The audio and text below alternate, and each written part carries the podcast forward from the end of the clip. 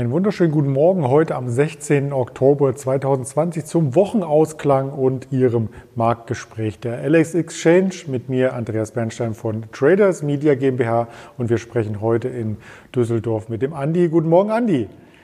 Guten Morgen, Andreas. Das war gestern ein rasanter Handelstag. Wir hatten ja hier im DAX in den Tagen zuvor eine abnehmende Volatilität verzeichnet und gestern hat sich das Ganze so ein Stück weit auf der Unterseite entladen. Mehr als 400 Punkte standen wir zwischenzeitlich im Minus geschlossen mit im Xetra-Handel minus 324 Punkten. Was war denn da der Auslöser?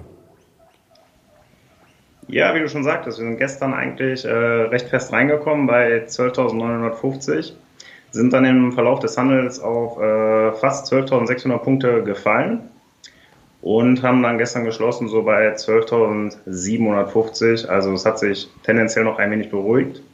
Ja, was war der Auslöser? Man kann ja schon so fast sagen, ähm, wie immer, mal wieder Corona, äh, weiteres bestimmte Thema. Gestern hat äh, erstmals Europa die USA bei den Infektionszahlen ähm, überholt ganz äh, starke Zahlen, also ganz starke Zahlen natürlich nicht, sondern ähm, starke Anstiege kommen vor allen Dingen aus Frankreich mit 30.000 Neuinfektionen. Äh, aber die Lage steigt in ganz Europa sehr stark an. Da sind wir in Deutschland mit unseren 7.000 Infektionen eher noch niedrig, beziehungsweise da sieht es eher noch gut aus.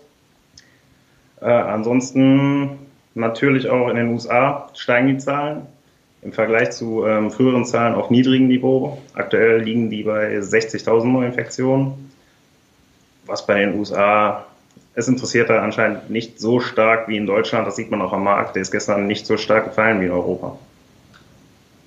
Wenn man sich den DAX mittelfristig anschaut, so hat sich quasi der Aufwärtstrend ein Stück weit erübrigt und ein Abwärtstrend könnte nun eintreten, wenn man charttechnisch hier quasi die Hochpunkte verbindet. Die 13.000 ist auf alle Fälle in weitere Entfernung gerückt und der Oktober könnte damit volatil bleiben, oder?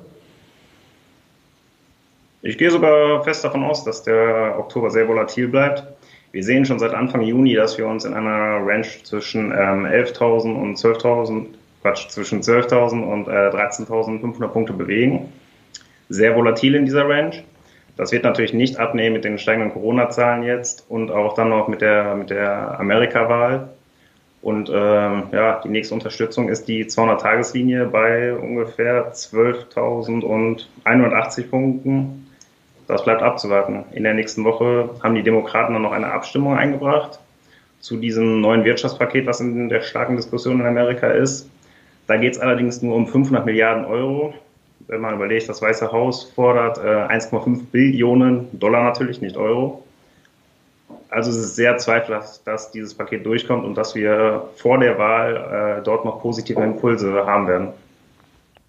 Die Wahl in äh, knapp mehr als zwei Wochen äh, dürfte uns also hier auch noch entsprechend beeinflussen und auch Schatten vorauswerfen. Heute Nacht gab es ja schon eine ähm, Debatte, nicht direkt äh, live, sondern mehr über Zuschauerfragen hingesteuert, haben die beiden US-Präsidentschaftskandidaten diese Fragen beantwortet. Da kam Donald Trump auch nicht ganz so gut weg, aber das waren wir auch vom letzten Rededuell ja quasi schon gewohnt und das wird heute sicherlich ein Thema sein beim US-Handel. Doch bevor wir zum US-Handel kommen, ein Blick auf mehrere deutsche Werte und da ist ein Traditionskonzern der erste Blick heute im Marktgespräch und zwar geht es hier um ThyssenKrupp. Mehr als 130 Jahre Firmengeschichte hat der Ruhrpott-Konzern, der aus Thyssen und Krupp hervorging, mit mehreren Wendepunkten, Wendepunkten hinter sich und heute könnte eine Entscheidung fallen, ob quasi das Kerngeschäft, die Stahlsparte verkauft wird. Was gibt es denn da im Vorfeld für Meinungen?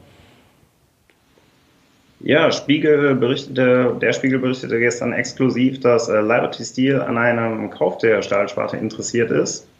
Unter anderem hatten wir da schon äh, Tata Steel aus äh, Indien, die diese Sparte eben oder ebenfalls an dieser Sparte interessiert sind. Und das wäre natürlich äh, nach der Aufzugssparte, die ja schon verkauft wurde, die nächste Sparte, die wegbrechen würde. Von Thyssen verbindet man natürlich mit Stahl. Es ist die, äh, ja, die Kernsparte, die Traditionssparte von Thyssen wenn diese auch noch verkauft wird, Entschuldigung, bleibt von dem Unternehmen natürlich leider nicht mehr so viel übrig. Du sagst es schon, das ist ein deutsches Traditionsunternehmen. Wäre einerseits sehr schade, andererseits ist anscheinend der Lauf der Dinge. Gestern kam auch noch heraus, dass der NRW-Ministerpräsident Armin Laschet ähm, ja, eine oder Hilfen für Thyssen ablehnt. Der Vizekanzler Olaf Scholz schließt die Optionen noch nicht aus. Also hier bleibt es abzuwarten, aber im Endeffekt wird es sich wahrscheinlich auf einem Verkauf der Stahlspart hinauslaufen. Es gibt noch im Automobilbereich und bei den Werften ähm, einige Sparten, die ThyssenKrupp ausmacht, aber letzten Endes ist das ja die Hauptwurzel, das Stahlgeschäft und ähm, die Investmentbank oder Gesellschaft Rothschild äh, möchte heute quasi äh, mindestens ein Angebot von Käufern vorlegen. Also da wird es auf alle Fälle spannend. Und der Aktienkurs hat im Vorfeld noch nicht stark reagiert, aber hat in etwa eine Bodenbildung vollzogen, oder? Ja, gestern nach der Meldung hat er tatsächlich stark reagiert. Also die Thyssen-Aktie ist um 7% äh, gestiegen gestern nach dieser Meldung von Spiegel. Heute ähm, sind wir auch fester, aber ähm, naja, wenn man überlegt, von wo die Thyssen-Aktie kommt, sind das natürlich nur kleine Strohfeuer. Wo es langfristig hingeht, kann man, glaube ich, abschätzen.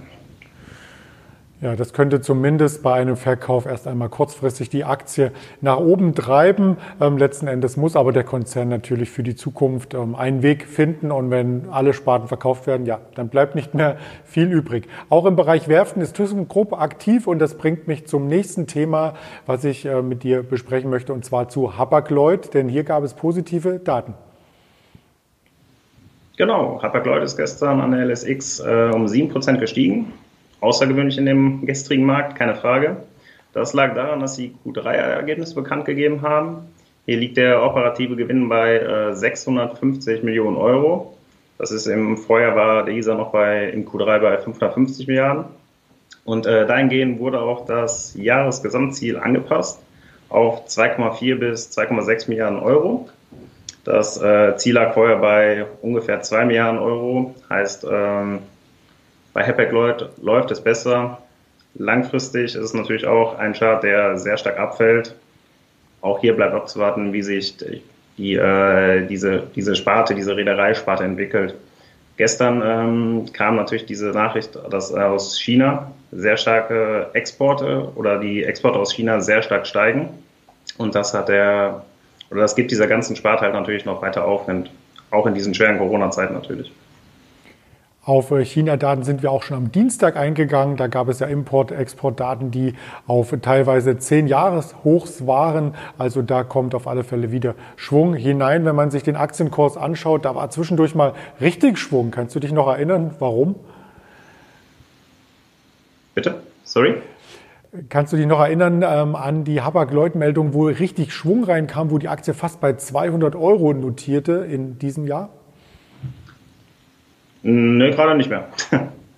Ja, ist auch nicht äh, schlimm weiter. Wir werden das nochmal recherchieren und gerne nachreichen. Auf alle Fälle sehr, sehr volatil war die Aktie schon dieses Jahr und da könnte noch einiges geschehen. Volatil bleibt es auch bei den Autobauern, äh, insbesondere natürlich äh, im Hintergrund zu halten die Brexit-Verhandlungen, denn immer noch ist Großbritannien der größte Exportmarkt für die deutschen Autobauern. Da haben die Zahlen jüngst abgenommen, also da darf man sich natürlich immer noch mit einem Auge auf diese Brexit-Verhandlungen konzentrieren, wenn man an den Autobauern als Investment, als Anlage interessiert ist. Doch ähm, sie finden oftmals ihren eigenen Weg und gesunden ein Stück weit. Also mit Stellenstreichung wird hier quasi an der Kostenschraube gedreht und das macht sich bei Daimler heute schon bemerkbar.